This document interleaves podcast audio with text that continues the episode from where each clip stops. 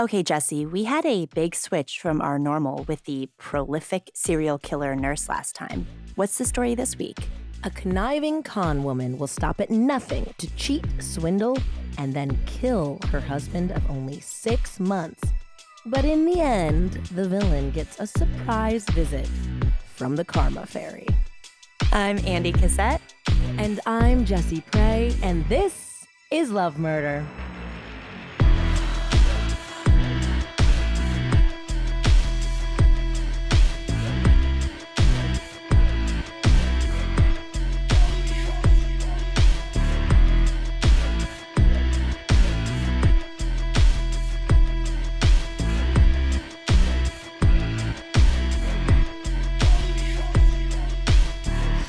Hi, Andy.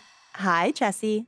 Welcome back, everyone, to Love Murder, a podcast about bad calls, hard falls, and love gone fatally wrong.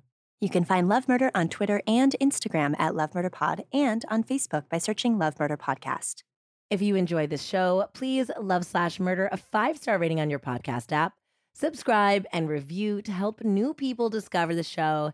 As always, it warms our deep little dark hearts every time you guys leave a review. So thank you, thank you so much. Also, if you're interested in supporting the show more directly, head on over to patreon.com slash lovemurderpod, where you can learn all about the different tiers of support. Speaking of Patreon, we're thrilled as always this week to welcome and shout out a new set of incredible patrons. Brittany L. and Chrissy R., Elizabeth D. and Dominica S., Leah and Katie K., and Nicole H. and Jessica D. Welcome, guys. So, we have a real wild case for you today, as I imagine you could tell from my lead, Andy. So, this is a, a pretty well known case. You guys might have heard this one. So, hopefully, I can give you a little bit more detail about a case you might have heard. It has been all over the media. You can find a snapped about this episode. There's been a dateline. My primary sources today are Poison Candy, a book written by Elizabeth Parker, who is the prosecutor on the case, and Mark Ebner, as well as I watched a Crime Watch Daily on YouTube to see some of this video footage we'll be talking about. But you can see some of that video footage if you watch the Snapped or the Dateline. It's everywhere. So, Andy, let's just get into it. What do you say? I think we should get into it. On Wednesday, August 5th, 2009, Dalia Dippolito received the worst news any newlywed could ever hear. Summoned home from the gym by the police, she was met outside her townhouse by flashing lights, police officers, and rolling video cameras. Those cameras captured the moment she was informed that her husband, Mike Dippolito, had been shot and killed in their home. Beautiful Dalia, lithe and lovely in a tank top and leggings, her dark, thick hair pulled up and flowing from her baseball cap, began to wail, collapsing into the arms of the officer who had delivered the grim news. Dalia shook visibly and cried convincingly. To almost anyone, it would appear that she was just a young, grieving wife in true shock. Unfortunately for Dalia, there were quite a few people who knew otherwise, including law enforcement. Her Oscar worthy performance was wasted because at some point, the con woman had gotten conned and the predator had become the prey. This is a story about getting booty, getting betrayed, and some just really generally bad choices that would eventually lead to a murder for hire plot that became a true media sensation. I'd also like to thank Polly, who is my dog trainer, for mentioning this case. I, it was already on my radar, but she mentioned it. So shout out to Polly. So let's kick it off by talking about Dalia's husband, Mike Dippolito. This guy had the deck stacked against him to begin with. He grew up on the streets of Philadelphia with largely absent parents who both had substance abuse issues.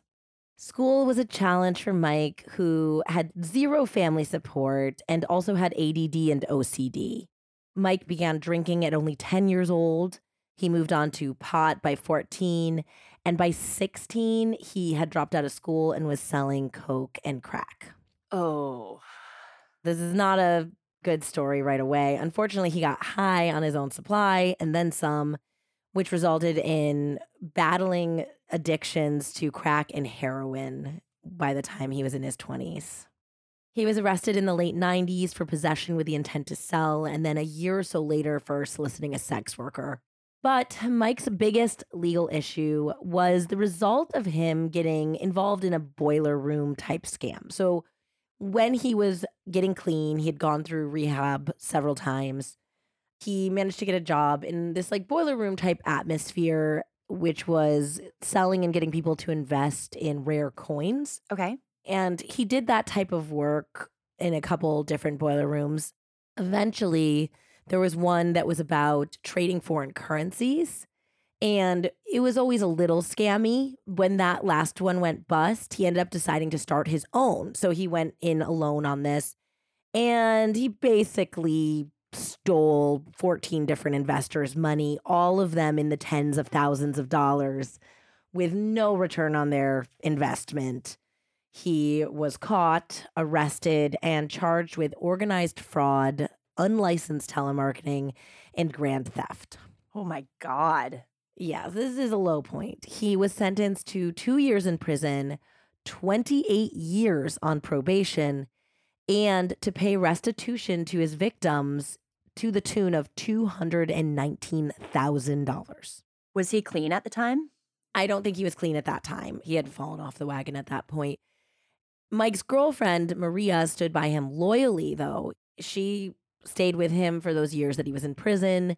She supported him unconditionally. She even sold her car to pay for his attorney bills. In prison, it did seem that actually Mike got the chance to better himself and he jumped on it. He got clean and sober and remained that way even after he was released. He achieved his GED. He vowed that life would be different when he got his second chance, and it really was for a little while. By October 2008, Mike had been married to Maria for over a year. He was slowly paying back his restitution, and he had a great job working in online marketing and sales lead management. He had a leased Porsche. He was going to a regular AA meeting, a very healthy gym habit. And it seemed like the sky was the limit for the 40 year old. For the first time in his life, he had it all together. And then he met a seductive 27 year old named Dalia Muhammad who turned his world upside down. To be fair, Dalia didn't come looking for Mike. Mike was the one who sought Dalia out, still battling his own compulsions. Mike had cracked while Maria was out of town for three weeks and eventually gone looking for comfort in the arms of a sex worker.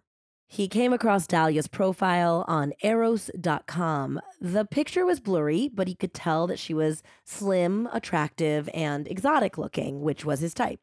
When the couple met in person, Mike was pleasantly surprised to find that the Egyptian Peruvian brunette was even much more beautiful in person. Yeah. He soon found himself entranced with her personality as well. Dalia, now this is coming from Mike's description, his early on descriptions of her was an enticing combination of coy innocence. He described it almost like schoolgirl, but then they had this like mind blowing, amazing, filthy sex. Their physical connection was reportedly off the wall. Mike said that they could have sex for hours and hours at a time. And Dalia indulged any kink or fantasy he had and she threw in a couple of her own. Apparently, she liked it rough. The girl liked a hand around the throat.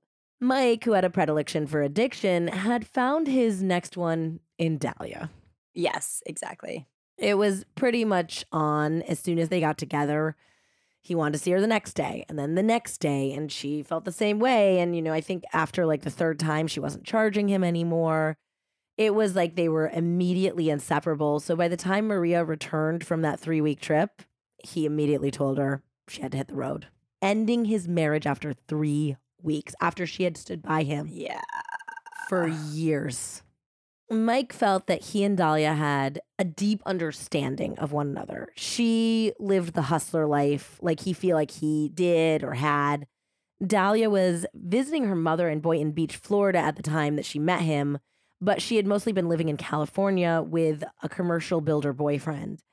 Dalia had her real estate license and looked to expand that part of her business but she still ran a massage parlor in Orange County. She was also the madam of an escort agency called iSnatch, E Y E snatch.com, Wow. that sent girls out on assignment to clients that she solicited on Craigslist and sugardaddy.com. Dalia's girls specialized in the girlfriend experience, which I mean, I could give a whack at trying to describe it myself, but I I decided to keep myself out of trouble and use the description they used in the book, Smart. Which is a sexual adventure plus value added affection without having to watch the clock on your time, which I think is pretty accurate. Watch the clock on your time.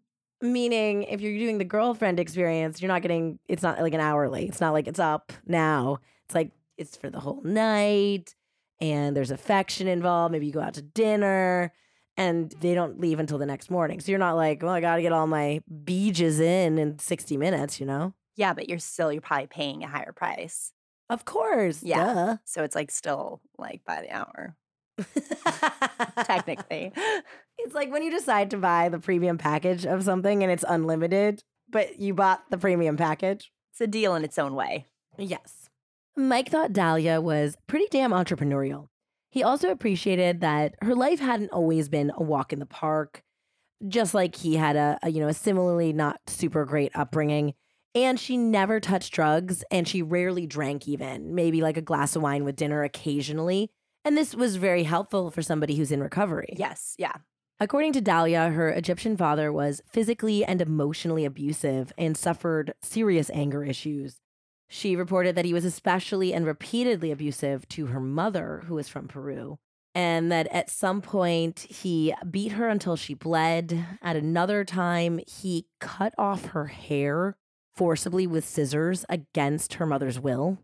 Cut off his wife's hair or Yes, his wife's hair, not Dalia. Most of the abuse was targeted at his romantic partner, her mother, but he also abused her mother's parents. Whenever he disagreed with them, he'd forcibly sh- shove them or kick them out of the house when they all resided together. One time, he was hurting her mother so badly that she called the cops on him.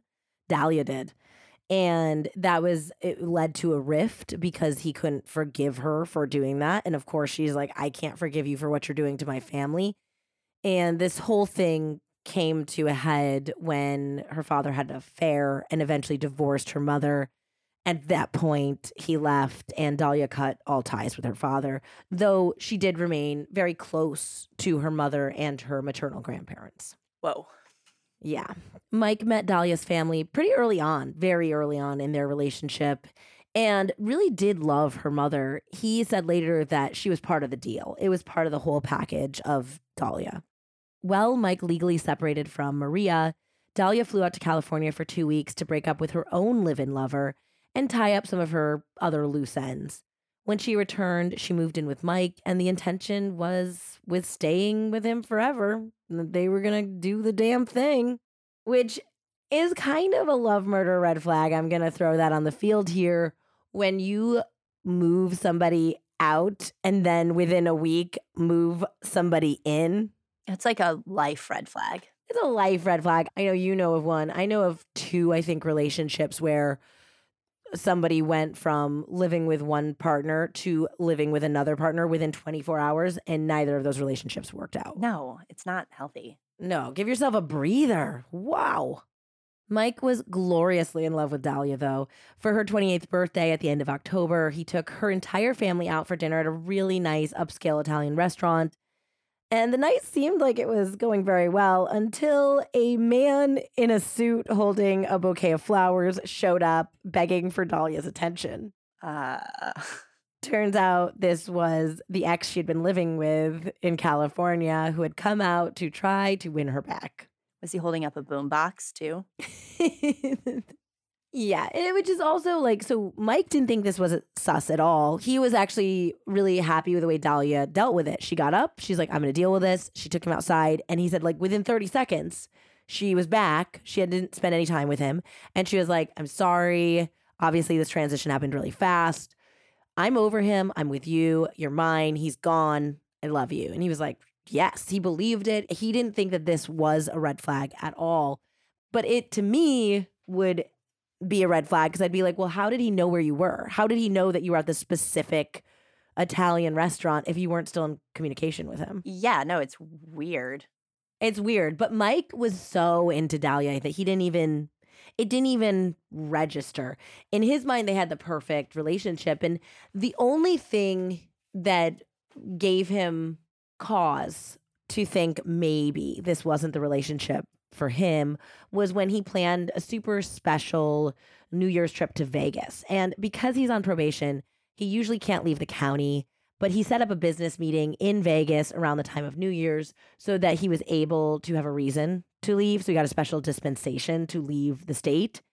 And he took Dalia on this kind of fantasy Vegas trip. They did gambling, they went to fancy restaurants, and they went to an ultimate fighting championship, which I guess he was a big fan of. Waking up early and hitting the gym was an important part of Mike's recovery. And he also, he very much looks like a Jersey Shore guy. He's like GTL. I was going to ask. Yeah, he's, he is GTL for life. If you guys are not Jersey Shore viewers, that's Gym Tanning Laundry. And they looked like a really good couple together. Like she's really pretty, thin, looks like a big gym goer, very tan, super duper tan, went tanning a ton too. And he's got that same kind of look. Like they looked like a cute, well matched couple. And so he woke up in the morning, and I guess Dalia had asked him to wait for her to go to the gym. And I'm not sure exactly what happened, like if he didn't wake her up or what happened, but he went to the gym without her. And when he came back, she threw an absolutely epic shit fit about it and was going in on him in this way that he had never seen her have like a full blown tantrum. It was a tantrum. And then I guess for the rest of the trip, it was miserable and she kept bringing it back up, this very small, minuscule thing. So he had such a miserable time, but by the time they got back to Boynton Beach, he was like, This isn't working out. I rush things, obviously. I don't even really know you or your personality that well. And she was like, Are you breaking up with me? And he's like, Yeah, I mean, I think we should really put the brakes on. Like, maybe not a breakup, but we should take a break at least. And she had a, again a full blown meltdown. She was screaming at him, No one's ever broken up with me. You're not going to be the first. You know, screw you. And he's like, Whoa, okay, dodged a bullet. She moved back in with her mom, but they stayed in communication and he realized he missed her. So, about a month after this happened, they went to a coffee shop and they got together. And he said that she seemed more mature. She seemed pretty contrite about what had happened. And he realized how much he had missed her and how much he loved her. So, they're talking about how maybe they can work it out. What would make them both feel more secure in this relationship? And he says, Well, maybe we should just get married. Oh my God. And she said, she's, she said, yeah, of course. That sounds great. I mean, you got to get me a ring, but we'll do this thing. So after he purchased a $26,000 engagement ring for her, What? yeah, and that's 35 grand in today's money. They were off to the races or the altar as it may be. Oh my God. Also, if you have a bad relationship, a really bad relationship, and it's bad within what? It's only been two months that they've been together, three months. Getting married isn't gonna solve that, kids. No, nor a 35K ring. No,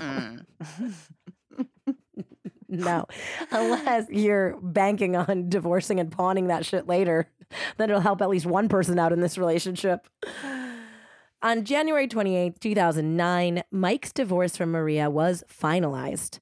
The next day, the 29th, Mike closed on the purchase of a Boynton Beach townhouse so that they could live only five minutes away from Dalia's mother. So he bought them a house. And then on February 2nd, less than a week after Mike's divorce was finalized, and roughly about four months or so after meeting, Mike and Dalia were married in a courthouse ceremony On Groundhog's Day. on Groundhog's Day. See, the groundhog came up and he's like, let me see if this uh, marriage is going to work out. And he went, Nope.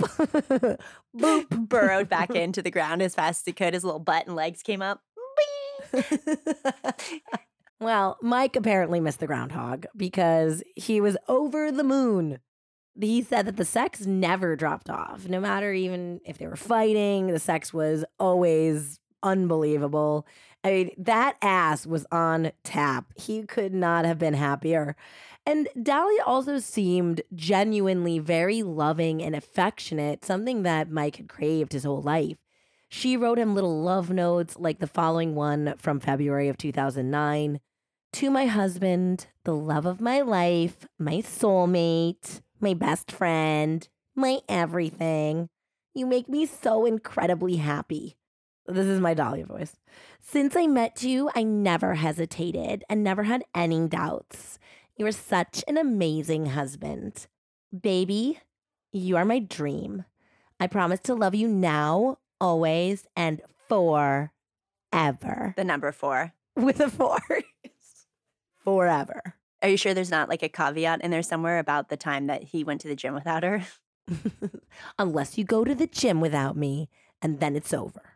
So he thought everything was great. And then it got even better because she said that she wanted to help him out financially. She had done really well with her escort business, with her massage parlor.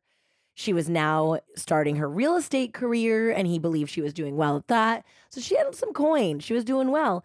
And the one thing that drove her crazy was that because he was on probation, they couldn't travel together because he had to pay this restitution back. He had to hide all his money. So when she wanted all these expensive things like the ring and trips, they had to find ways around it and hiding it from the government because he's supposed to be paying his victims back before he buys expensive jewelry for his mistress wife. Yeah.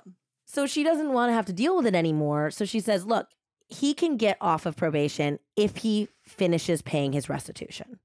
She's like, let's just do it. If you can pony up a hundred grand, I'll give you 91. And that was what was remaining. So the original amount was like 219 and now he owes 191. So she's like, you get 100 together, I'll give you 91. Or rather, you give me the 100, I will take my own 91 and I'll pay the restitution for you. So he thought that was amazing. Now, because he had been hiding money from the government, he had squirreled away in mostly in cash in like safety deposit boxes, almost $250,000. How? I don't know. Let's hold aside what Mike's been up to because I truly do not know. So he had saved this money and he could have, in theory, just plunked down the money and paid the whole 191 but he wanted to provide Dalia with this lifestyle that she'd become accustomed to. He wanted to pay his mortgage. He wanted to pay for various other things he thought he needed in his life. So he had been deciding to do a very slow payment plan with the restitution and still enjoy his leased Porsche, etc. The fact that Dalia promised to pay off essentially half of his restitution really felt like an incredible act of love and a gift for their future. So he's even deeper with her. So Dalia says she's got to move some money around to free up her own money. The plan is that Mike is going to write her checks in six to eight thousand dollar increments, which she believes will make these gifts fly under the radar of the IRS. Then she'll get his hundred thousand with her ninety one thousand, and then she's going to wire the full amount over to his attorney. That's the plan. Okay. So, starting only two weeks after they got married, he starts slowly giving her this money until by, I think, early March, all of the $100,000 that he's given her is in her account and it's time to wire the funds. But his attorney never gets the funds. And it's been weeks. And she's like, oh, you know, I wired it through the Cayman Islands to save some money and things can get held up. And his attorney's like, brah, a wire transfer takes like two days. It doesn't take a month. Max. Yeah. So she's lying to you. And she's like, "No, something's going on. I'm going to check it out. It's uh, it's fine." She shows him a receipt. Here's a receipt of the wire transfer. I mean, I don't know what's going on. And then when the attorney is giving her pushback, she's like, ah, "You know what happened? The attorney stole it from you." He got it and he's taking it. So Mike doesn't know what to think because he doesn't know why she would say she was going to do this thing. She is claiming that $91,000 of her own money is tied up in this. Like, so he wants to believe his wife. He's like, I don't know what the, the hell is going on with this money situation. And it's getting worse because these really strange things start happening to him. One night, it was very conveniently the night after he had sent the last payment to make it the hundred grand they're sitting around at home and all of a sudden it's the night of March 12th his parole officer and half a dozen uniformed officers burst into the home and they have a warrant to search the place because they got an anonymous tip that Mike was selling ecstasy and steroids which would obviously be a violation of his probation. Yeah, it'd be a violation of the law for a lot of. Yes, that too. It'd be, it would be a big problem. I mean, he'd be thrown right back into jail for a considerable amount of time. So the raid came up empty. But after that, Mike's parole officer was like coming down hard on him. He had previously not done a random search for years. And now he was showing up like every other week to keep an eye on him so that very same weekend that that happened, Dalia was like, that was really stressful. Why don't we take a room in this nearby Ritz Carlton? It's really nice, do a little staycation, keep our minds off of things. And he agreed. But the night after they spent the night there, he got up early to go to the gym and he saw a bunch of police in the lobby. And then they approached him and they said that they had received an anonymous call that there was suspicious drug activity within the car and that they needed to search it. And so he said he was tremendously embarrassed because he's standing out there and it's a really nice Ritz Carlton. And all these people are like pulling in with their Bentleys and he's out there getting his car searched. But again, the search turned up nothing. However, the very next day, he was on his way to an AA meeting and he needed to get gas. So he stopped to fill it up and when he popped the gas tank, he found a plastic bag with a handful of pills and what looked like a small amount of cocaine. That is crazy. So he's like, oh, fuck, somebody is trying to set me up. They had called the Ritz Carlton hoping that they would find that, and they just had only searched the interior of the car, it seems. So scary. So he tossed it in the trash, but now he's on high alert because he's like, whoa, somebody's coming after me. On March 29th, while grabbing dinner with Dalia, Mike's car was once again targeted and called in by the police. And this time, the police brought a drug dog who alerted that there was something behind the spare tire. And this was the type of tire well that you really have to like pry the spare tire out. It's like a whole thing and it looked like somebody had put the tire back in incorrectly, which was very confusing to him. But underneath the spare tire that had to be pried out, they found a cigarette package with a gram and a half of coke inside. And this just made no sense. So he immediately starts crying. He's like, This is the third time that this has happened to me. Somebody's trying to set me up. I'm freaked out. I don't know what's going on. I'm clean. Give me a drug test. Test me for cocaine. I've been clean and sober for six years. And he's like losing his mind at this point. And well, that's so frustrating for someone who actually is recovered and constantly working to try to stay on the wagon. And then you're getting set up because obviously the default for the cops and the parole officer is to believe that he's lying.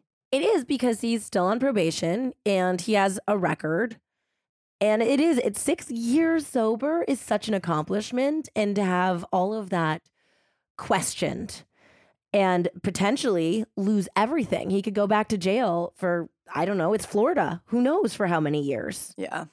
But luckily, they believed him. They thought having a gram and a half of Coke in this very hard to get way, it did seem sketchy. It seemed suspicious. And they were like, we just are inclined to believe you, so we're going to let you go, which is a miracle. And I mean, they could also drug test him and see that he doesn't have yes. any drugs in his system, too. Exactly. And I think a gram and a half is not enough for them to believe he had any intent to sell. So if he's clean and his drug test is clean and it's not an amount that he'd really make any money on, then what's the point? So leaving the police station, Dalia was driving, and it was the first time that he said, Did you have something to do with this? Because how the hell? The gas tank is one thing. How the hell did it get inside his car that he keeps locked in the spare tire compartment? Yeah, she fucked up there. Yeah. It should have stayed on the outside. He's like, uh, did you do this? Did you plant this shit in my car? And she didn't even deny it. She just started driving like a madwoman. She started going 100 miles per hour unsafely, going all over the highway. And he was freaking out. So he's like, stop, please stop, just pull over, pull over. And she would not stop driving like that until he dropped the conversation.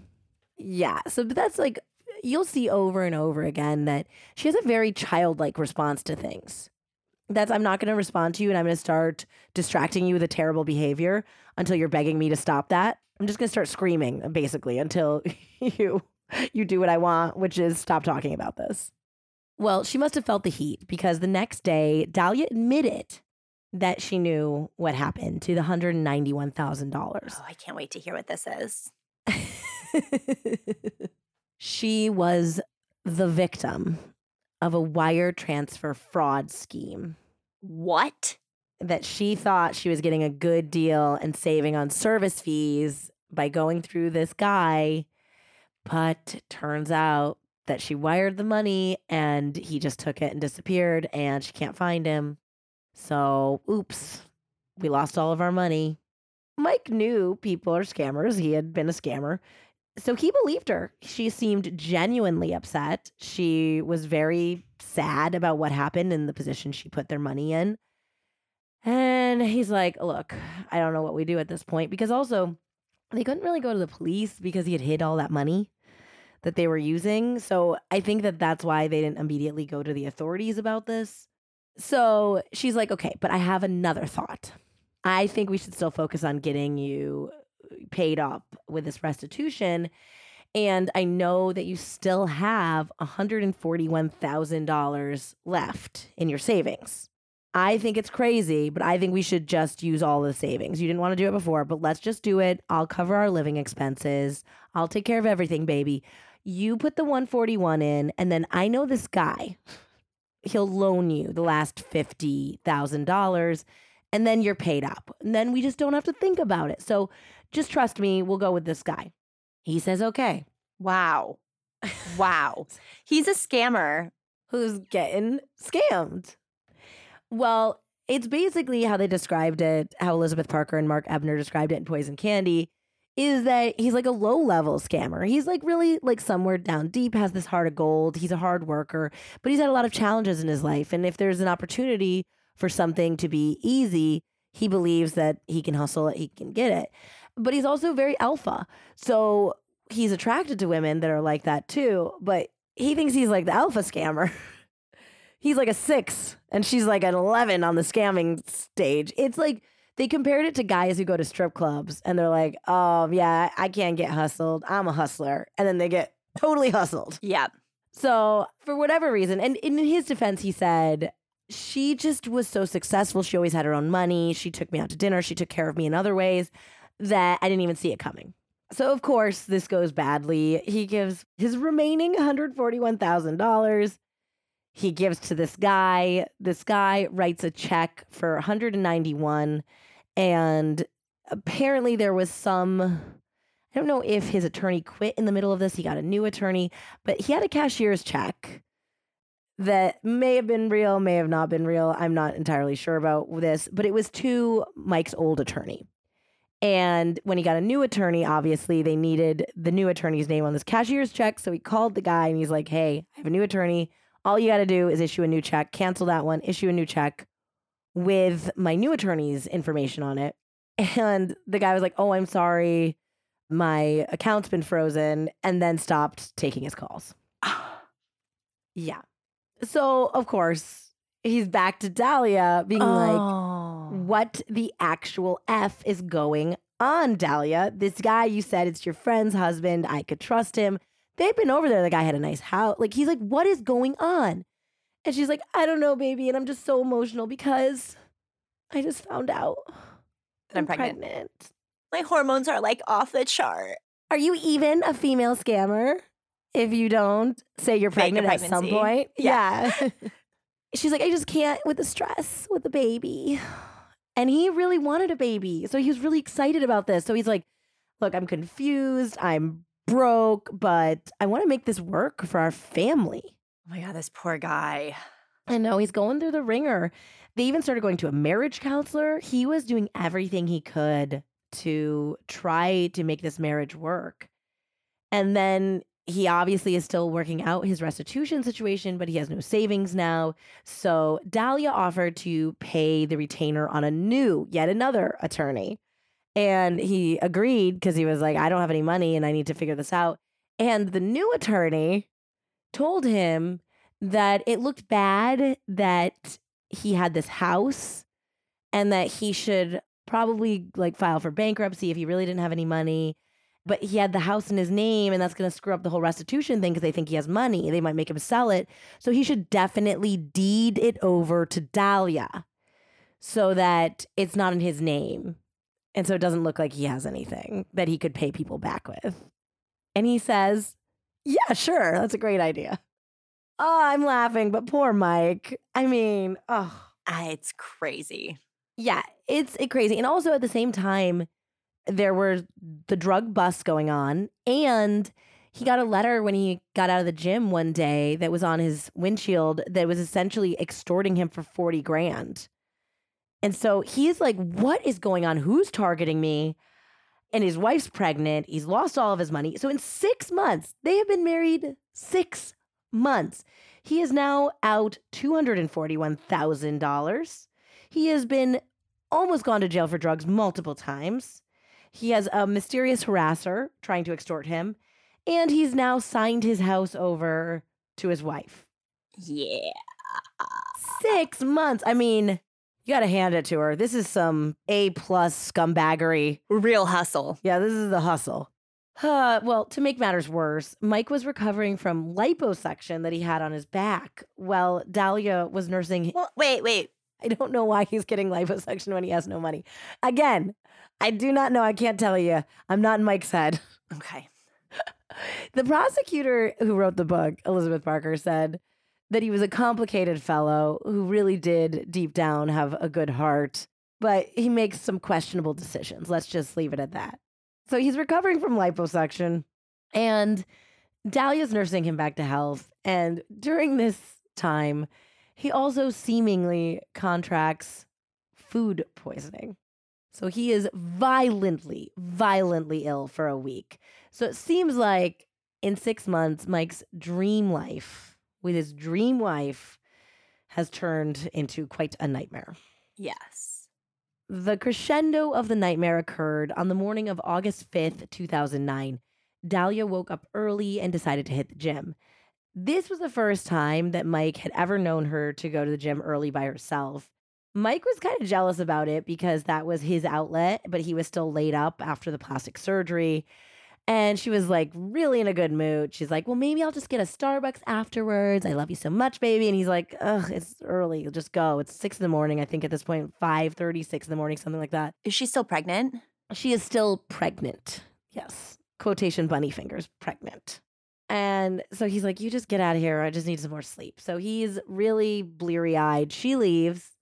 He falls back asleep. And it seems like two minutes later, all of a sudden, he's woken up with this crazy loud banging on the door. So he's like, Did she lock herself out and she needs her iPod or something? Did she, oh, God. So he schleps down these stairs. It was like two flights of stairs.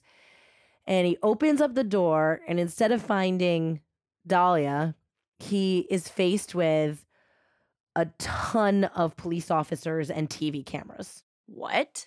Yeah. So he's like, I'm getting arrested. Something happened. He's like, What am I on? Fucking cops? What is going on here? Interesting fact, he was indeed on cops. Shut the fuck up. yes. Shut up. Cops, the Bad television boys, show. bad boys. What you gonna do? What do? you gonna do? what you gonna what do? you gonna do when they come for you? Yes, he's on cops. And he's like, I'm getting arrested. So maybe somebody successfully set him up. He's getting arrested.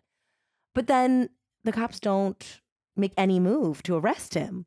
They just oh asked Oh if God, he was Poor guy, he's probably terrified.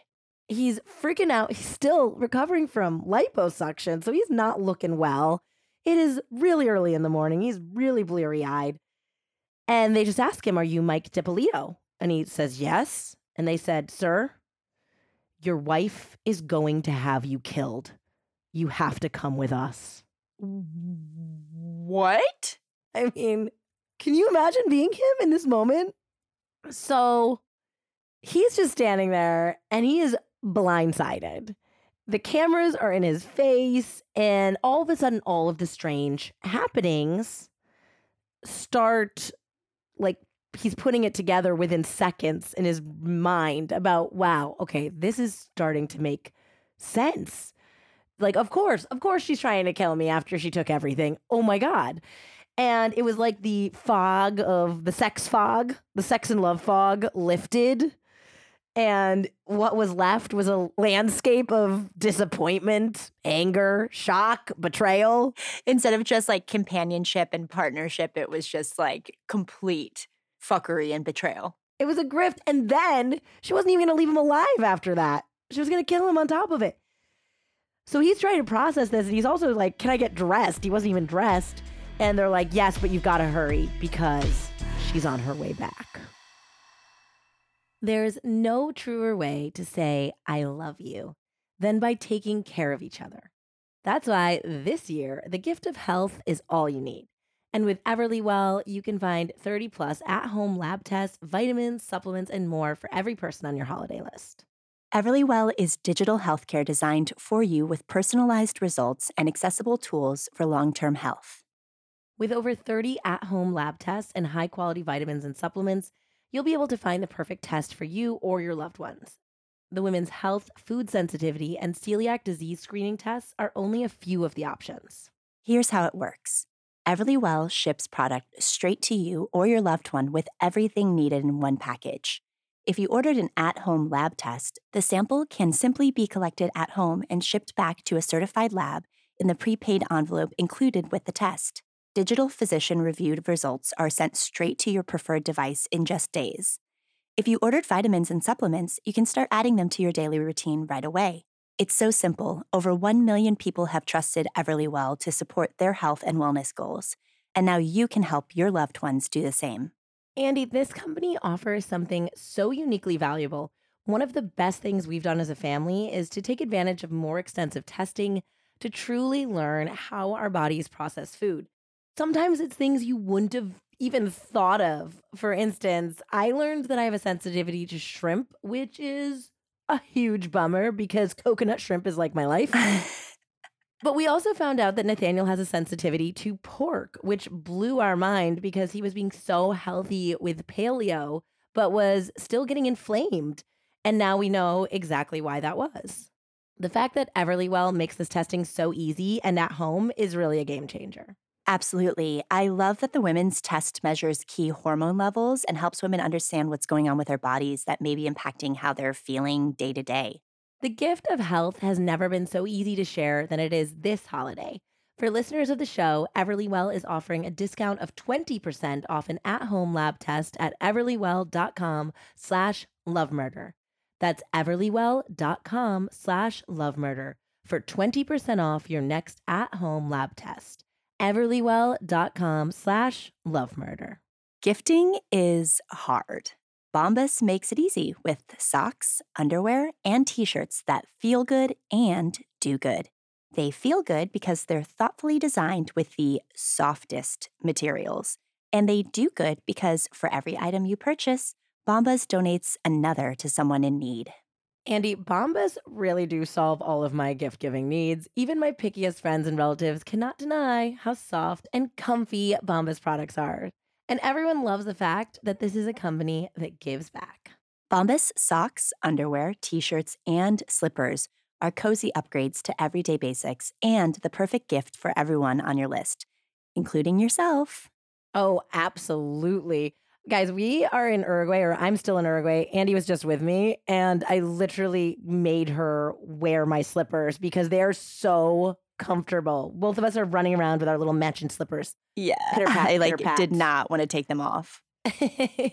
And that's because Bombas uses materials like premium Pima cotton and ultra soft, never itchy merino wool in their socks and t shirts and fuzzy Sherpa linings in their slippers. No wonder merino wool is my favorite. Bombas holiday collection puts a modern twist on traditional festive colors and designs.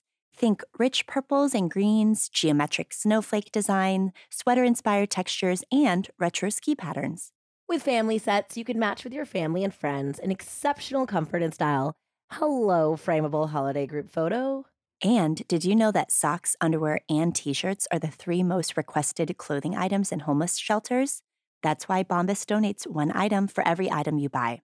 So far, Bombas has donated over 75 million items of clothing. That's a whole lot of comfort and a whole lot of good. Give the good this holiday season with Bombas. Go to bombas.com slash lovemurder and use code lovemurder for 20% off your first purchase. That's B-O-M-B-A-S dot com slash lovemurder, code lovemurder for 20% off. Bombas.com slash lovemurder, code lovemurder. So six days earlier, an informant had come forward to the police and give evidence that Dalia Dippolito was trying to hire somebody to murder her husband of six months. In those few days, the detectives were able to gather ample evidence of Dalia's plot, set up a fake undercover cop hitman, create a fake crime scene, and essentially fake Mike's death. So when she comes back from the gym, she believes that the hit has gone through and that her husband has been killed. Oh my God. Yeah, so let's rewind and talk about what our diabolical diva has been up to for the last six months while Mike has been trying to keep his head above water. Well, it turned out that Mike thought Dalia would be the perfect wife, and she thought he'd be the perfect Mark. Dalia had a burner phone throughout the Dippolitos' marriage. She told Mike that the phone was used for her real estate dealings, but the truth was that Dalia had only ever, in her entire career as a real estate agent, closed one singular deal. And that was when she sold Mike the townhouse that she eventually convinced him to deed over to her. Oh my God. Instead, that burner phone was used to contact sex work clients, other lovers, and potential hitman to get her pesky husband out of the way after she had wrung every last penny out of him. Only a couple weeks after Dalia and Mike were married, she concocted the scheme to rob him of all of his restitution money by oh so generously offering to take care of it for him. Obviously, she had no plans to ever actually pay his restitution or the money she stole from him back, so she had to figure out a way to make him disappear, which meant he either needed to go to jail for violating his parole or he needed to die. With that in mind, she reconnected with an ex lover named Mohammed Shihadeh, who she believed would know just the right people to frame or kill Mike. Either one was good with her. Mohammed is quite the character. He was a 32 year old Jordanian who'd come to the United States when he was only a year old. He was a pretty good looking guy. I mean, good looking enough to attract the attention of a TV producer at a Miami nightclub and land a very small role on the show Burn Notice as a terrorist, of course. Oh my God. I know. It's like, oh, but of course. His acting career did not really take off, but he managed to amass a small empire of check cashing convenience type stores all over South Florida. It was at one of his stores that 18 year old Dalia, whom he knew by the name Delilah, walked in nearly a decade earlier. He was immediately taken with her jet black hair, her emerald eyes, and nice figure. He described Dalia as looking like the devil's jewelry. Did she really have green eyes? She did, yes. I think she's very pretty. I really do. Either way, she had a way around men. Even if you don't think she's gorgeous, she worked it. Mohammed and Dalia dated very casually. It was definitely more of a friends with benefits type situation. And this was due in large part because she's a sex worker. Well, no, I don't even know if she was at this time. Maybe she was. It was because she was really annoying. Oh. Yeah. he was like super attracted to her. But he said that her personality was two faced and that when she didn't get her way, which we've seen in her relationship with Mike, she erupted into tantrums that were very juvenile. So he already was like, this isn't going to work out. And also, his family was setting him up in an arranged marriage. So he already told her, this is not going to work out long term because I'm going to marry this woman that's been selected for me for my family. And her father was Egyptian, so she knew all about that type of lifestyle and setup.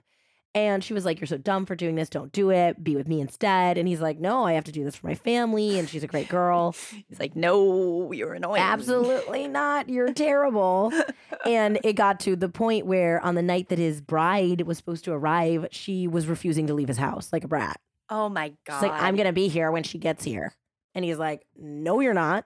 So, despite the fact that he broke it off with her, he still slept with her well he was married to his new wife. And also, his wedding, his whole shit is very messy. Muhammad is a very, very messy character in this drama. He apparently married this woman, was still sleeping with Dalia. Then he went to Vegas, met a woman in Vegas, and started having a torrid affair with her. Then this woman that he met in Vegas won a $2.3 million jackpot on a Wheel of Fortune slot machine. I love the Wheel of Fortune slot machine. That's my favorite. Is it the best one? Yeah. Well, apparently it pays out well. So after she got this money and they've been having this affair, she moved to Palm Beach so she could be near him. So he divorced his arranged marriage wife. Are you allowed to do that? I don't think he cared. So that he could get engaged to Jackpot. But then, I'm just going to call her Jackpot. But then he got into a physical altercation with somebody in Jackpot's family and ended up getting charged with aggravated assault. And then, two days after he got out of prison, he remarried his arranged marriage wife. Two days. But then, there's more. After he got out of prison, I guess he was like, he was bailed out, but Jackpot and her family dropped the charges. So, only six months after he married his wife for the second time, he divorced her again so he could be with Jackpot. And then he had a baby with Jackpot. Oh my God. Messy, messy, messy, messy Muhammad. So at some point of this, Dalia fell off. I mean, he was busy. And she ended up moving to California, where I think this is when she began doing sex work and she began becoming a madam. And she also met that guy, Michael Stanley, whom she was living with when she met Mike.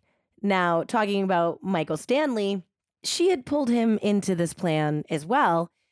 He was the one, so she's trying to find somebody to set up or kill her husband with Muhammad. And then with Michael Stanley, she's having him make all these fake calls for her. So he was the one calling in all of the drug anonymous tips. He was the one who pretended to be her OBGYN so she could fake her pregnancy. Spoiler alert, guys. I think you figured this one out, but she's not pregnant. What? Kelsey Breeze.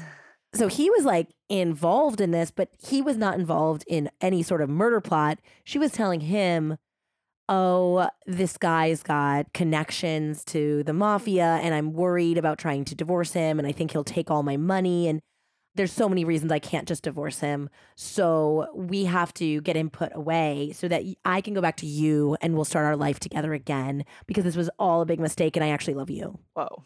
he's making all these fake calls on her behalf. And meanwhile, she had a totally different sob story for Muhammad. She told Muhammad that Mike was a violent, abusive, totally juiced up steroid drug addict who was terrible to her. And she was worried. She used like the same, like, I think he's connected. I think he could hurt me.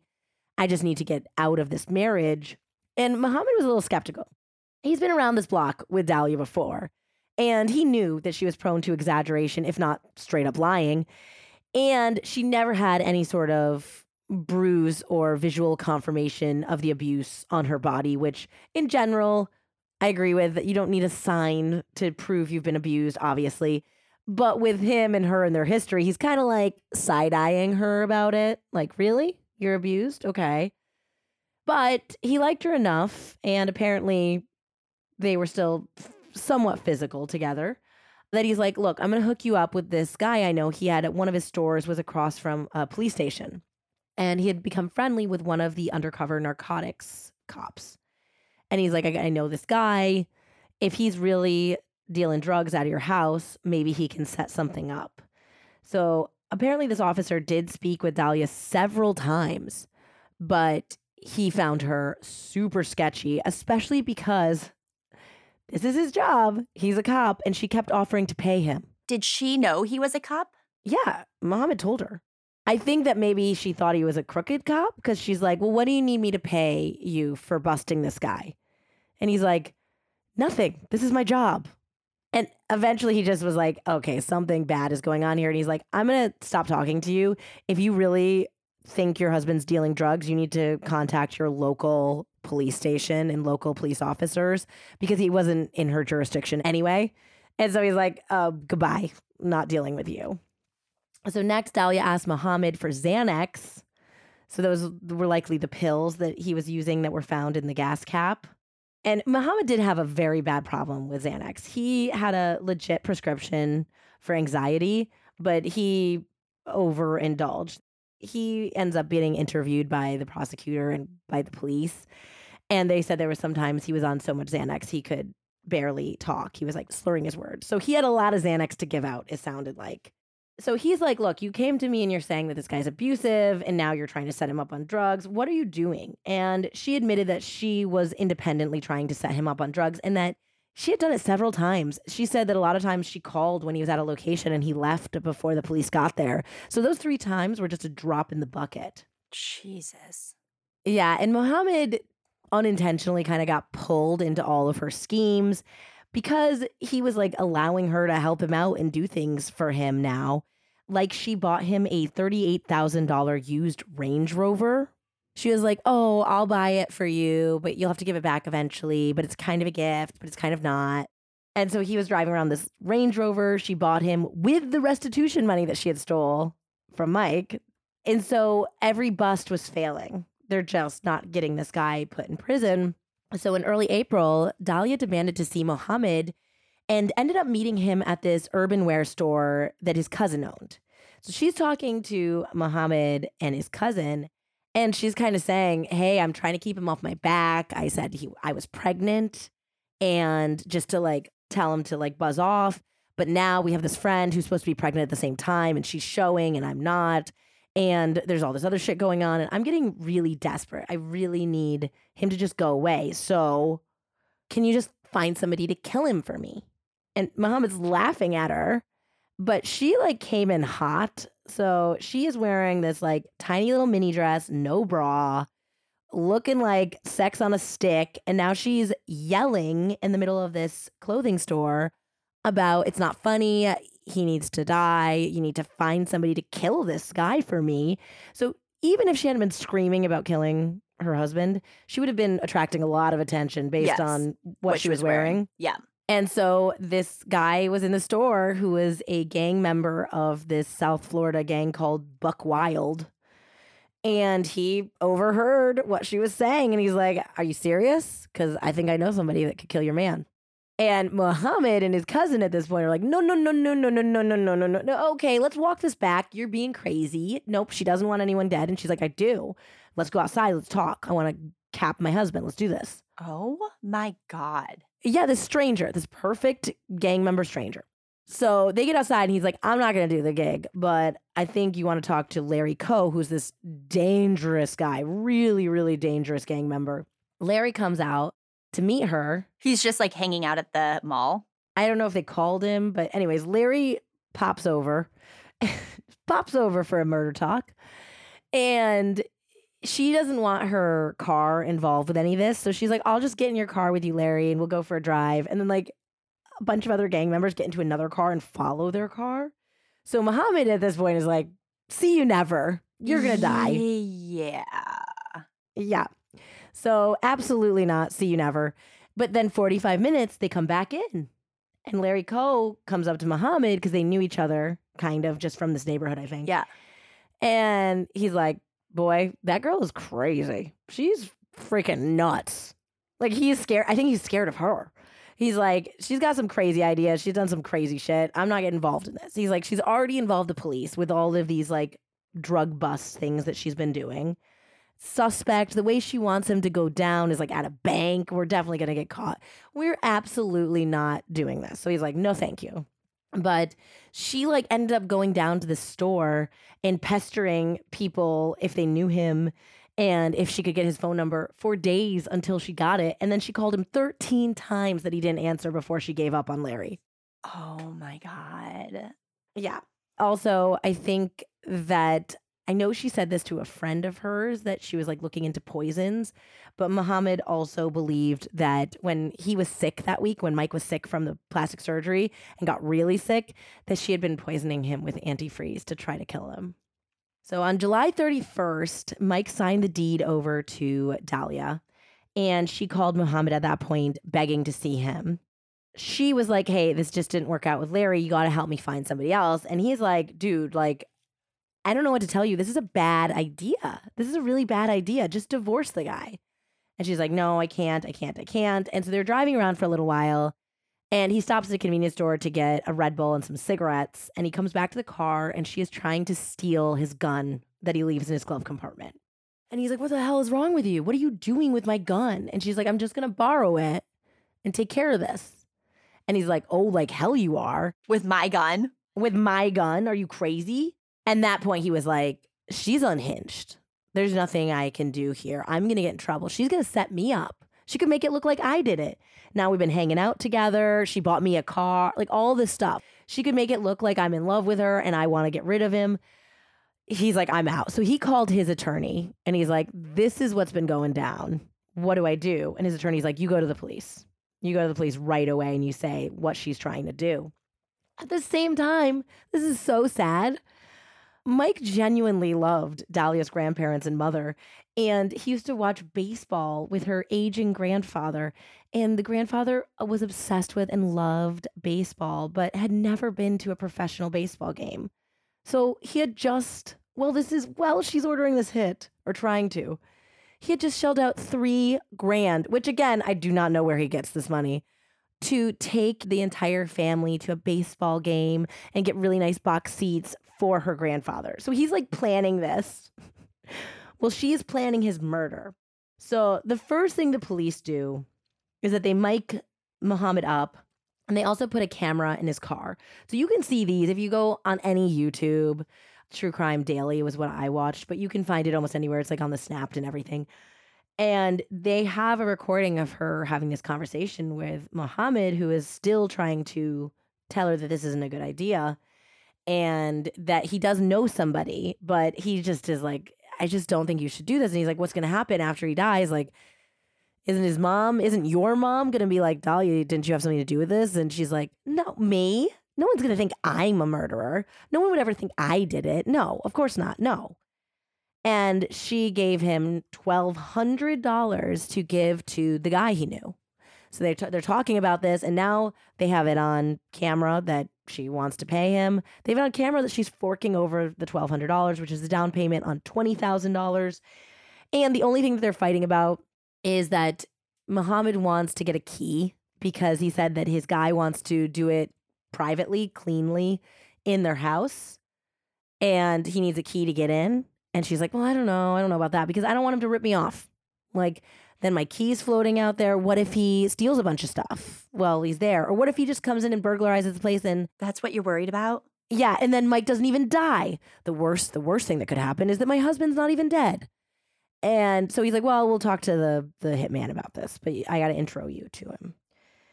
So the next thing they do is Mohammed introduces him to a guy that they it's an undercover cop. It's a Haitian undercover cop named Woody Jean. It's like W I D Y, but it sounds like it's pronounced more like Woody, Woody. And they picked him because he's a great undercover cop, but also because he fit her idea of a hitman. And so now they have camera, they have wire for Woody Jean too. And she is straight up like, how do we do this? What's going to go down? Let's go forward with it. Oh gosh, I forgot to tell you the funniest thing about Muhammad getting wired. So Muhammad is getting wired and he's like, okay, just don't put it in my underpants. And they're like, why would we put a wire in your boxers? And he's like, because the first thing she likes to do when she sees me is give me a blowjob. So she'll find the wire if it's in my underpants. Well, that is a fine how do you do, I have Um, to say. Yeah. Her popularity might might make a little bit more sense now. So back to the guy that she thinks is the hitman, who is really the undercover cop, Woody Jean. He's like, look, I'm not gonna do it publicly because she was like, oh, he's gonna go, he has to go take some money from the bank. You kill him at like at the bank or coming out of the bank, you get the money too. He's like, no, it's too public. I'd have to get like a different car. I'd have to do all this stuff. He's like, I'm not doing that. I just want to come into your house while he's ideally sleeping. And she's like, he's laid up from liposuction. Come in, I put two in his head, and I'm out. And you make sure you're out of the house and you have a good alibi. She's like, yeah, I'll go to the gym. We got this. They set up a date, they set up a time, everything. And he says to her, between now and when it's done, you know, you're not going to have the option to change your mind. And she said, There's no changing. No, I'm determined already. And he said, You definitely want to do this. And she said, I'm positive, like 5,000% sure. Blinded by her desire to kill him. Exactly. Not even thinking this through. And I mean, Woody Jean has to be like, oh, I got everything I need. Oh my gosh, I asked you three times. You've handed money over. Come on. It could not be any clearer. So, with that, they then set up the fake crime scene. They whisked Mike out of there. Jesus. Yeah, so he's safe now at the police station. And they call her back and they say, We have an issue. This is the police. There's something's happened at your house. You need to come home right away. So she races over, parks her car, runs over, hears the devastating news, and collapses into his arms. And I have to say, I think the performance is pretty good. If you slow it down, though, and uh, the prosecutor and, and authors made this point, is that she's shaking, she's crying. It seems real, but if you really look at it, she reacted just a little too fast. The words that her husband had been killed and shot weren't entirely out of the police officer's mouth when she started reacting. Stop. So she jumped on her line, she rushed it She jumped the gun. jump the gun. So they take her down to the station. And they're telling her, obviously, we're taking you down to the station to try to figure out who would want your husband dead. And we just have to ask you a few questions. So they get in there and she's like, well, he's on probation. It was one of the first things she said when she's like, he's dead. They're like, he's dead. She's like, he's dead. Oh my gosh, he's on probation. Like that was supposed to be a part of it. Like one of her first things she said. And as if they don't know. As if they don't know, yeah. And so she's like, he's on probation, and there's all these people who want money from him, and there's some really bad people, and there's this ex business partner, and we were getting extorted. And now it's all making sense. It's all making sense that there's been this person after him. Oh, I'm shocked. So she also, at this point, has to sign a release because this is all for cops, remember? So she has to sign a release. She doesn't really want to sign it. She didn't know, obviously, that cops was going to be there. Yeah, I wonder what the release like. I wonder if she did she read it? I have no idea. I just know that I think the police officer told her to sign it, and then a like assistant director or something also came back and like reiterated it, and she signed it again. So yeah, I don't know, but she was not initially happy about this. The other thing is that they Mirandized her pretty much right away, which is like question mark. If I'm not a suspect, why are you Mirandizing me? And they were like, oh, you know, it's just protocol when it's the spouse. So she's like, all right. So this goes back and forth for a little while of her trying to say that there's like this mystery boogeyman or there's a lot of people that would want him dead because he's not a good guy. And she's trying to make it sound like they've been married longer. They're like, well, how long have you been married? She's like, "Mm, not even a year. And it's, it's been six months. It's like you just say six months or like half a year. And then they're like, okay, well, we think we have a suspect. We looked at some security footage and we saw this man leaving your house. Is there any reason why a black man would be leaving your house at this time? And she's like, no. And they're like, oh, we got him into custody. We got the guy. So she's like, okay, great. And they're like, we're going to bring him in. We're going to bring him into the interview room to see if you recognize him. Which they would never do if they didn't know she set up this hit. Like if this was really Yeah. the victim's wife, they wouldn't bring the suspect into the interview room. But in this case, they're doing it. So they bring in Woody Jean, the undercover cop, like in handcuffs. And he's like looking down and refusing to talk. And they're like, Do you know who he is? Look, sir, look up. Like you look up, man. And it's like, and she's like, No, I don't, I've never seen him before a day in my life. I don't know who he is. And they're like, Do you know this woman? And he's like, No. And they're like, Well, then why were you leaving her house? And he like says nothing. And so they do this whole little dog and pony show. And she's like, I don't know him. I don't know. I don't know. and so they leave and they're like, Okay, the jig is up. We're not going to play this game anymore. That's an undercover cop. And you're arrested for solicitation for murder. And she's like, I didn't do anything. That's originally what she, she just says that. And this is like, I didn't do anything. She just keeps saying that over and over and over and over. I'm like 5,000% sure I didn't do anything. exactly, exactly. Yeah. Yes. So then they're like, and surprise, your husband's alive. And she goes, Oh, thank God. The detective's like, Oh, thank God. And she's like, I didn't do anything. And so she's like, Can I see him? And they're like, No, he doesn't want to see you. But then they handcuff her and they take her out, and Mike's in the hall. And so now she's moving to, I got to manipulate Mike into dropping the charges or being on my side. If he can be on my side, I won't be in trouble. So the way that the authors described it is like she's calling a dog or a pet. She starts just like desperately calling and she's like, Mike, Mike, come here. Mike, come here. Come, please. Mike, come. Mike, come. Come, please. She's like yelling at him like a dog from across the police station. And he's like, no, no, you can't fix this. It's over. You can't fix this. And she's like, why not? I didn't do anything. feel like I'm like channeling Lola from Big Mouth right now. Literally. The, the new season. yeah, but she's like screaming now. I didn't do anything at all. Mike's like, I don't know. There's still the cops' cameras are everywhere. He's like, I don't know. Maybe I should have just gone and like throttled her for good television. oh my gosh. Well, obviously, this seems like a really slam dunk case. I mean, I don't know what you say. They they have her on camera working through the middleman of Muhammad, paying Muhammad to pay the hitman, talking to the hitman and saying she's 5000% sure. Like I don't even know like what a seasoned defense attorney would do with this case. Let's find out, shall we? Yes, please. They just play the cops episode in the trial.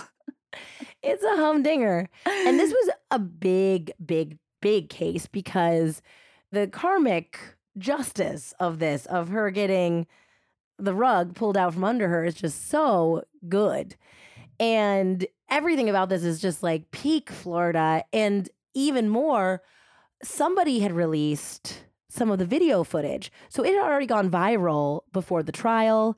It was on Nancy Grace. The prosecutor in this case saw Dalia on Nancy Grace before she was even assigned this case. Wow. So it was out there before the cops episode ever aired or the trial happened. So this is getting a lot of media attention. So author Elizabeth Parker was the prosecutor, and she presented proof that Dalia Dippolito had definitely ordered the hit on her husband. The motive she contended was pure greed. Well, Mike saw love and starting a family. Dalia saw dollar signs. In six months, she had managed to fleece him out of $241,000, sign the deed of his quarter million dollar house over to her, and absolutely tank any chance he had of getting off parole. So she wasn't going to give the money back. She needed him to go away, ideally forever. And that was the motivation behind the murder for hire. And I mean, they have so much evidence. They have all of these taped conversations. They have the testimony of Michael Stanley, the lover who'd gotten pulled into this. They have the testimony from the fake hitman, aka undercover police officer.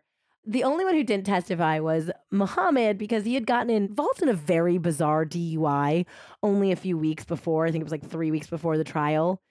This guy, man, he had reportedly left a hotel where his baby mama and I think her son or their son, I don't even know if it was his baby mama, some mama. And he had said he was like going out in the middle of the night to go get food for them at a convenience store. But then, this is his story. he heard this guy playing a rap CD he really liked in the parking lot of the convenience store, and he started like being like, "Yo, man, like, what's that? Can I get that CD from you? Can I buy it from you?" And then for some reason, he like had the guy get into his car to make the CD transaction deal. You mean a CD transaction deal? Yes, it's a CD CD transaction deal. So I believe that his story about the CD is not correct, and obviously this must have been drugs. But he, so he, this guy gets into his car and he pulls out the money. He was going to pay this, buy the CD for twenty dollars, and he puts his wallet back down on the dash of his own car. And the guy takes the twenty dollars, gives him the CD, pops out, and then gets in his own car and peels out.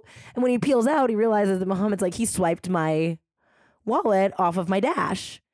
And it had $4,000 in it, cash. I mean, that's your fault for like having that much cash on you. So then he he starts chasing the guy, but he's on a ton of Xanax and he gets into a car oh wreck no. and he gets a DUI. So very understandably, they're like, maybe we're not going to have him testify. yes, yeah. I think that's not a good look for us, our main witness. Yeah, Do they even need him to? I mean, they have all the recordings of him. they have all the recordings. Yeah. The tapes speak it's for like they don't need to put him need through that anyway. He's already like No. did his work. Yes. So the defense's strategy was to say that Dalia never expected for Mike to get actually murdered, ever. She said that the whole thing was actually a scheme cooked up by Mike himself so that he could get on a reality television show. Oh, that is rich. That is very rich. Yep, that in fact they were all in cahoots together. Muhammad being the bit actor who had some small acting roles, and her as the wife who was just supporting her husband's desire and goal in life to become a reality star, that they set everything up knowing that this stunt, like the balloon boy stunt, would propel them to fame. This is a real defense attorney. This is a real defense attorney. Yeah. So Elizabeth Parker is like, I do not think so. None of this makes any sense because Mike isn't on any of these communications. They have all their text messages. They have all of the text messages between Michael Stanley and her plotting, her and Muhammad. Michael Stanley and Muhammad have never talked to Mike ever. He was clearly not in it. He has never tried out for a reality show ever. He has no dreams of being on a reality show. If you want to be on a reality show, those people try out for 20 different shows. They do things to try to get on one. I know someone who was gonna try to be on a reality show this one time. Okay, they came to me, guys. This is this is a story for a Patreon bonus, but I was very close to getting on Survivor, Amazing Race, and Big Brother. They actually offered me a spot on Big Brother, and I said no. Now I didn't try out for all three of these shows. It just they kept moving me to other shows. but yes, I wanted to be on Survivor first, Yeah. and I would have taken that one, but then it didn't really work out. And, and honestly, I was like For the 23. If I had done Big Brother, I would have just been like super drunk in a hot tub and not making the best look for myself, for my family, in front of all of America. So yeah, I'm glad that didn't work out. But having gone through that gauntlet, I know that there's people that desperately want to be on these types of shows and they try out for numerous shows. I didn't even want to be on a reality show and I tried out for 3. I was approached about The Bachelor too when I was bartending at Sansi. I'm sure. Yeah. In any case, this guy had never tried out for a reality show. He wanted nothing to do with this. If it was like his big break was Cops, which they didn't know Cops was coming, there was no way they could have known that. Cops isn't a big break. Cops isn't a big break for anyone. It's not a good look. No. But he wouldn't have picked when he was like Recovering from from liposuction liposuction to have the cameras on him? Like, no. And likely poisoning, but what he thought was food poisoning. So this is not a good moment in his life. It would not be the time that he would choose for his debut. No. Also, another thing is that when Dalia was taken into custody, in her car that she had taken to the gym at 5:30 or 6 in the morning was a $3,000 Prada bag stuffed to the gills with over $33,000 of jewelry.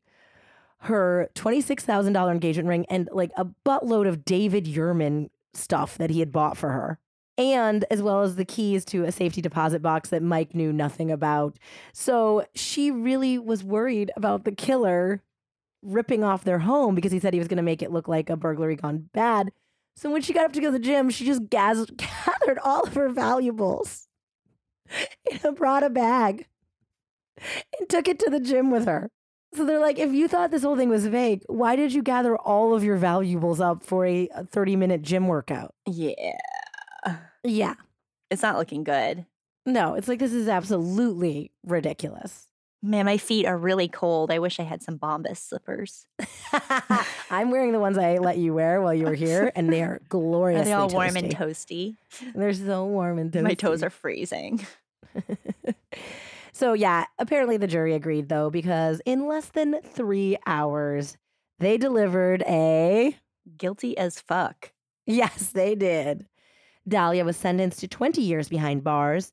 Mike said in an interview after the trial that he was 5,000% satisfied with the verdict. Get it, Mike? Unfortunately, though, this is not the end of the story. Dalia's new attorneys appealed, and she was actually granted a new trial. And this was on the basis of the viral video footage that so many people had seen before the trial, and the fact that the jurors had not been properly questioned about whether they had seen the video, whether they had read any of the media about the case, and if they had already formed an opinion on Dalia and her guilt. Okay. So she gets a second trial. This one started in 2016, and it was quite a bit different. She testified on her own behalf, and the defense was a lot better this time. They actually argued that the police had entrapped Dalia. She had, yes, said some things to Mohammed, but she had never actually talked to a real hitman. She had talked to an undercover cop. So they argued that this was entrapment, that this group of police was corrupt, and it was definitely a more compelling strategy because the second trial ended in a hung jury. They were hopelessly deadlocked about whether or not it was entrapment. And those questions made them decide that they could not deliver a verdict. And so there was a mistrial. Whoa. So now we're on to trial number three in 2017. And meanwhile, the entire time this is going on, they let her stay out under house arrest. So she's been out living her life. I mean, she's in under house arrest, but she's like out. She's not in prison. In the house that she stole from Mike. I think he got his house back. I think that he put her on the deed, but I don't know if he had yet taken himself off the deed.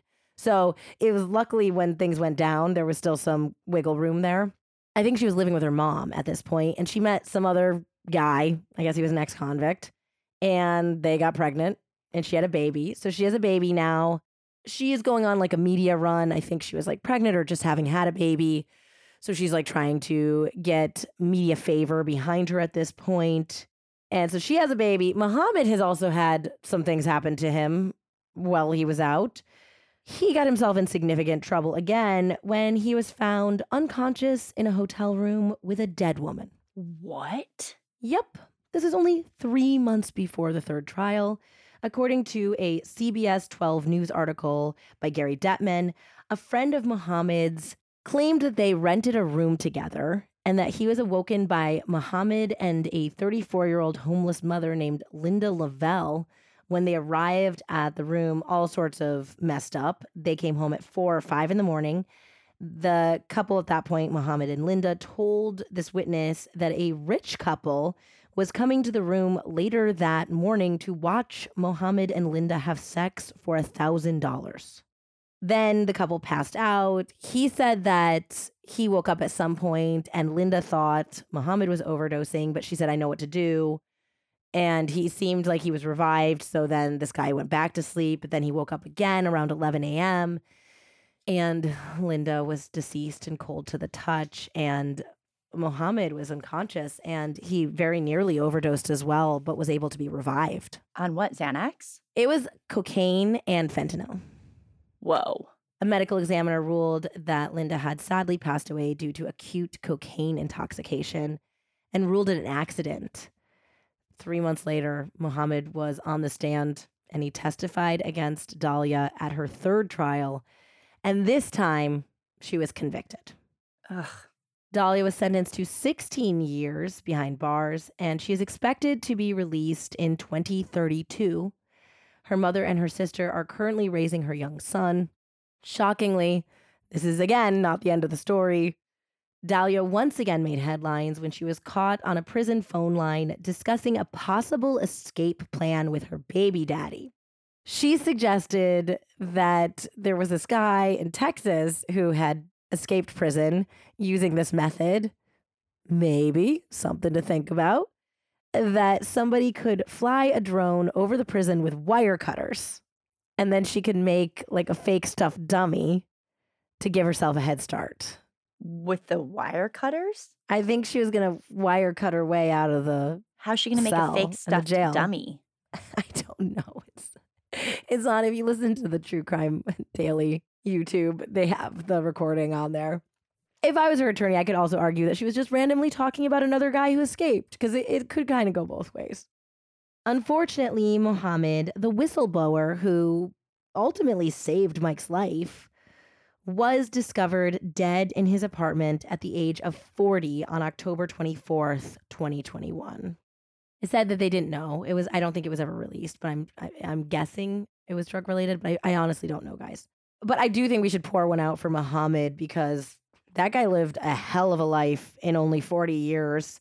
And even though he was clearly far from a perfect guy, he did do a right thing in turning Dalia in. Yes. Yeah. Mike Dippolito put the pieces of his life back together, and he now has a successful real estate business. And as of his last public interview, a very lovely fiance named Gloria. Oh. yeah. For Mike, and I think for everyone who's ever been wronged, living well is truly the best revenge. I guess for Mike, it's living it all. So Yeah. enjoy it. Oh boy, what an episode. Doozy.